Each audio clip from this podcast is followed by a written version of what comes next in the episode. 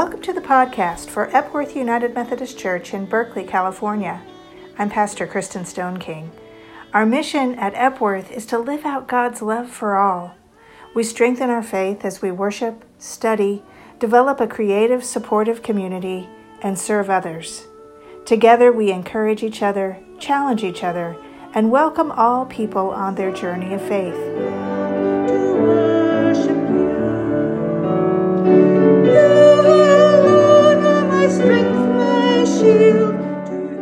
We are a reconciling congregation, meaning that persons of all sexual orientations and gender identities are welcomed to help transform our church and our world into the full expression of Christ's inclusive love.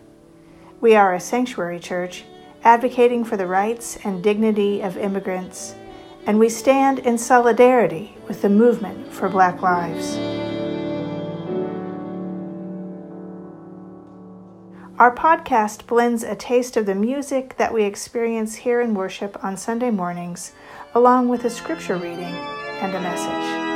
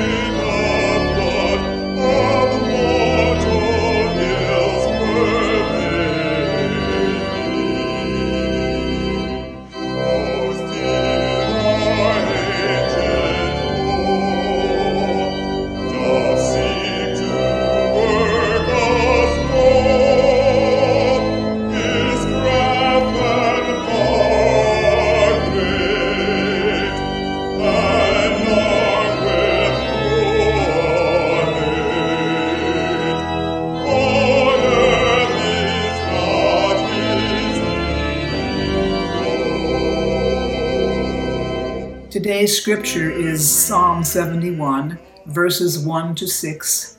I'm reading from a book called Psalms for Praying. In you, O my beloved, do I take refuge. Let me never feel separated from you. In your compassion, come and refresh me. Listen to my cry, answer my plea. Be to me a rock, a tower of strength a strong arm to uphold me as I abandon myself into your hands. Be a very presence to me as fear grips me, as I grow old and my friends leave me. For you, O oh friend, are my hope, my strength since I was a child.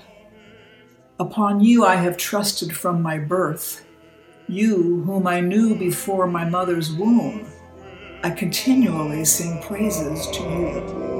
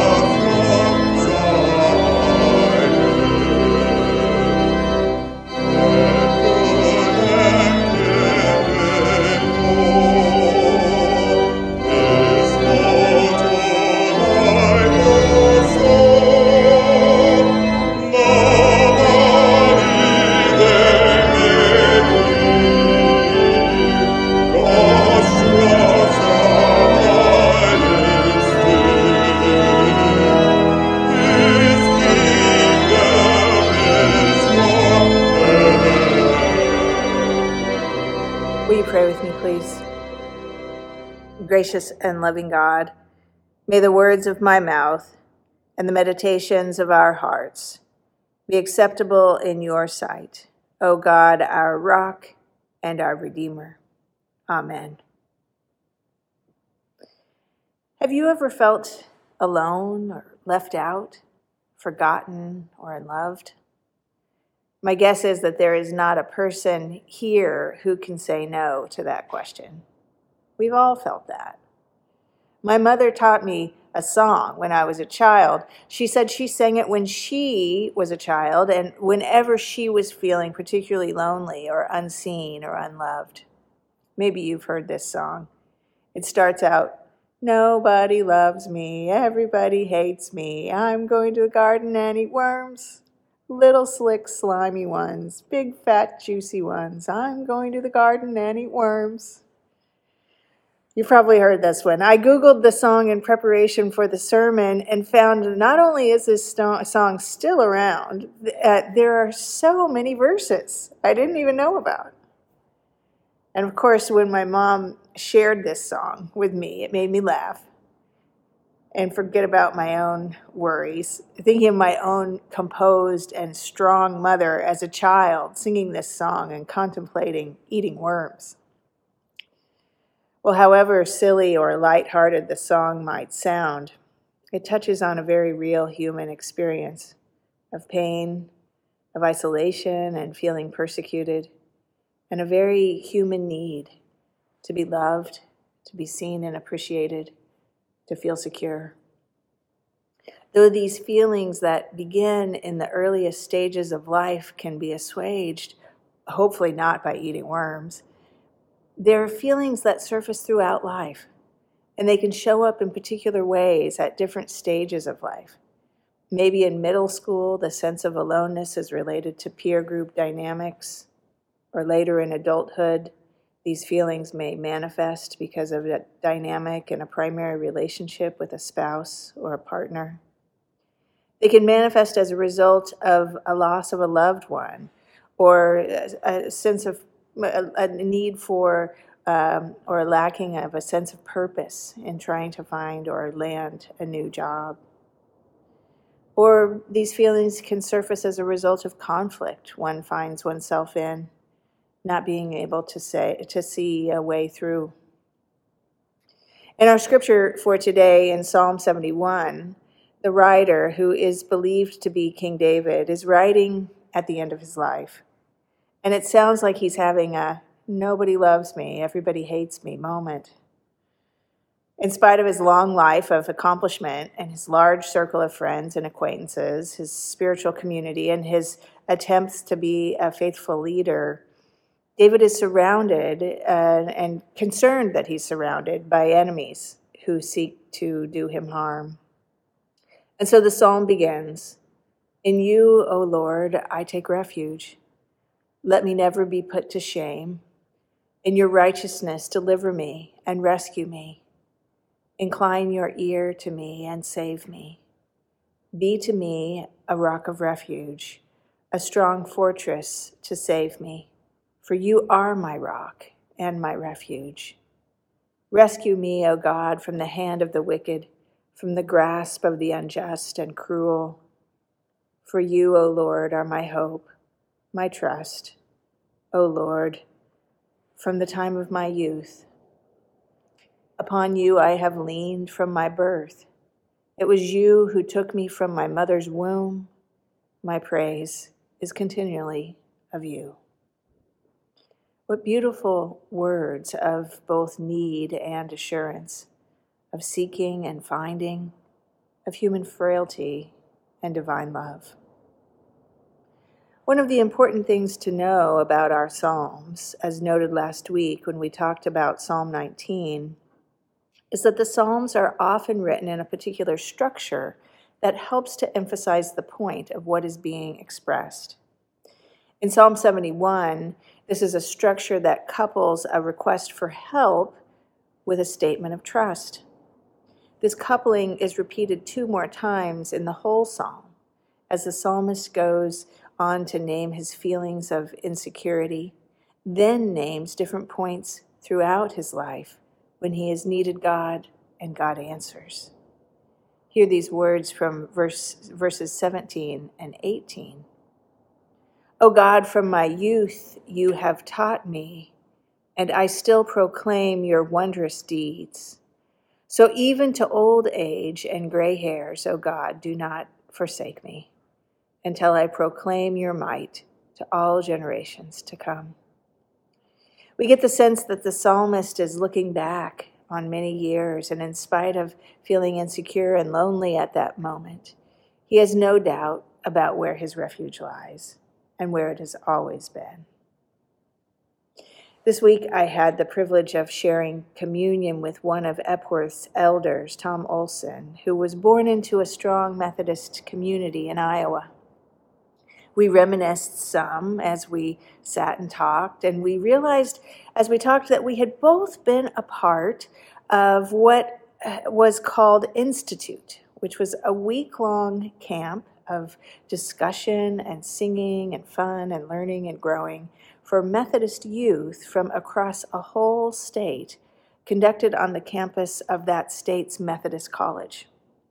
As an Iowan, Tom's Institute was held at Simpson College, where Reverend Dr. Jan Everhart, who preached at Epworth a few weeks ago, was a longtime professor. And mine, as a Kansan, was held at Baker University in Baldwin, Kansas. These institutes brought together hundreds of youth each summer, a refuge in a time when we were facing choices about who we would be in the world what we valued, and how we would act in ways consistent with those values. The timeless wisdom of the scriptures, interpreted in the light of the issues of the day, and perhaps more importantly, the issues we cared about at that moment in our lives, provided us a fortress and a foundation.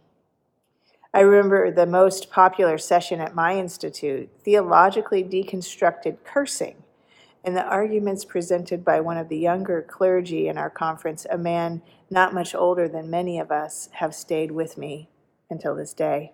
As Tom, this Epworth elder, and I sat talking, I looked around the living room at the many reminders of a life anchored in the refuge of faith. One thing in particular we talked about were the Methodist hymnals on one of the bookshelves.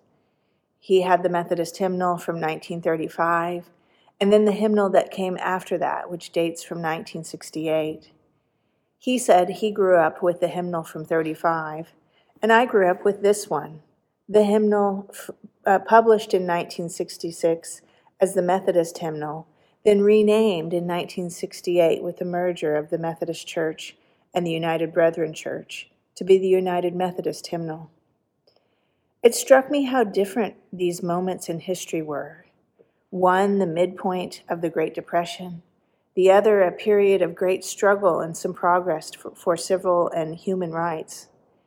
Different, but still times of great need. And yet, in both of these moments and throughout history, the hymnal, as a repository of expressions of our faith, our needs, our hopes, our longings, our praise, our trust, provided refuge for the faithful in those times and in these. This hymnal, the one I grew up with, this particular hymnal, was my mother in law's hymnal. It has prayers and bookmarks. It has her trademark butterfly on the on the binder here.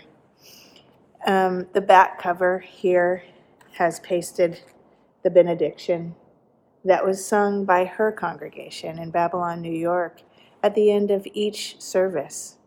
May the Lord, mighty God, bless and keep you forever. So much refuge contained in this one book. We are in another very challenging historical moment. People are exhausted from the loss and adjustments required stemming from COVID as we've pulled back from certain kinds of interactions and lost many of the serendipitous moments of running into a friend and catching up, a sense of isolation, or even of not being loved, is real. And the grief in losing loved ones and relationships is real. And yet we like the psalmist, like King David, whether we are young or old or in between, have experienced the grace and presence of God in our times of need. Maybe we didn't recognize it in that way at the time, and maybe we don't recognize it in that way even now. But whenever something has gone right, and when you think about it, about a thousand things a day, each day, go well, we just don't notice them because they don't cause us any trouble. And whenever someone showed up or offered a kind word or a sense of peace or presence came to us in our aloneness, all of this, all that goes right, all of those times when eh, someone shows up, when we experience that peace, all of this, this is God. In fact, you are all here this morning, or whenever you're watching and participating in this worship service, because God beckoned you into a place of refuge, into a place of community, into a place of grace and faith. Whatever our age or particular struggle in life, we can find refuge by following the example of our psalmist in Psalm 71 today, expressing our need, then following that up with an expression of trust, naming need, proclaiming trust. Though our challenges in life change, this pattern doesn't. Though we may imagine that challenges and prom- problems will dissipate as we get older, the fact is that life actually gets more and more complex. And yet, our place of refuge and source of strength never wavers, and that source and place are God. The writer Anne Lamott addresses this reality in her well loved book, Traveling Mercies, with her trademark humor. She writes It's funny. I always imagined when I was a kid that adults had some kind of inner toolbox full of shiny tools the saw of discernment, the hammer of wisdom, the sandpaper of patience. But then when I grew up, I found that life, and I would insert here God and the church, handed you these rusty, bent old tools friendships, prayers, conscience, honesty and said, Do the best you can with these. They will have to do. And against all odds, they do. You see, what Psalm 71 is trying to tell us is not just that God is our refuge, but that it takes a life lived in faith to access and recognize that refuge. Think about the Methodist Youth Institutes both Tom and I experienced that were so impactful and formative to us. These places of refuge didn't magically appear one week out of nowhere on the prairie. They were the result of a whole milieu of faithful individuals making commitments, showing up, reaching out, weaving a fabric strong enough to catch and hold generations of youth strong enough to keep holding us in the grace and mercy of God at every moment in our lives.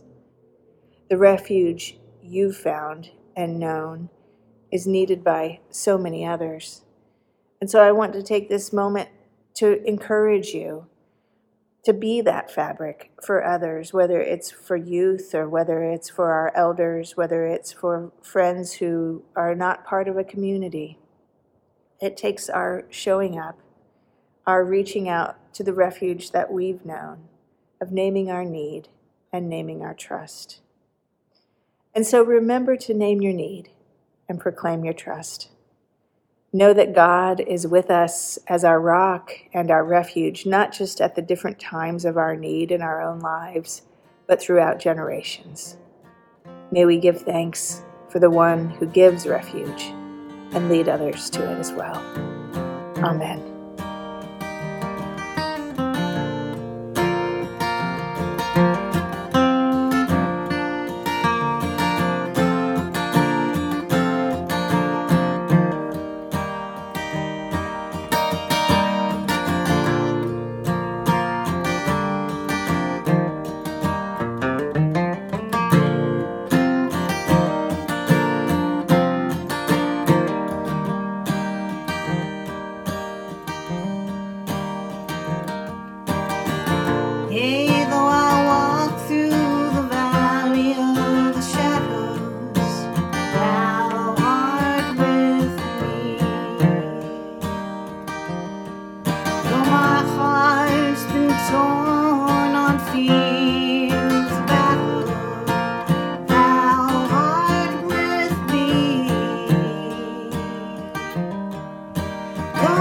try.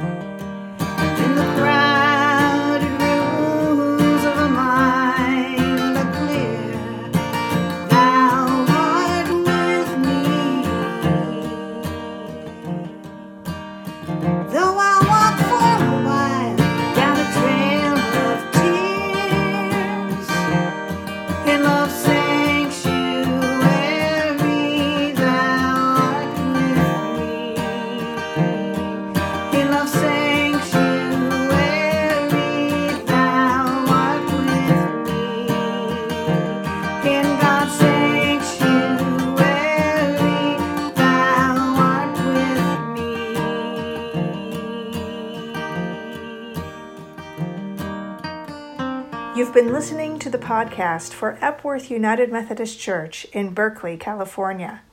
Wherever you're located, we'd love for you to take a next step in growing in faith in this community.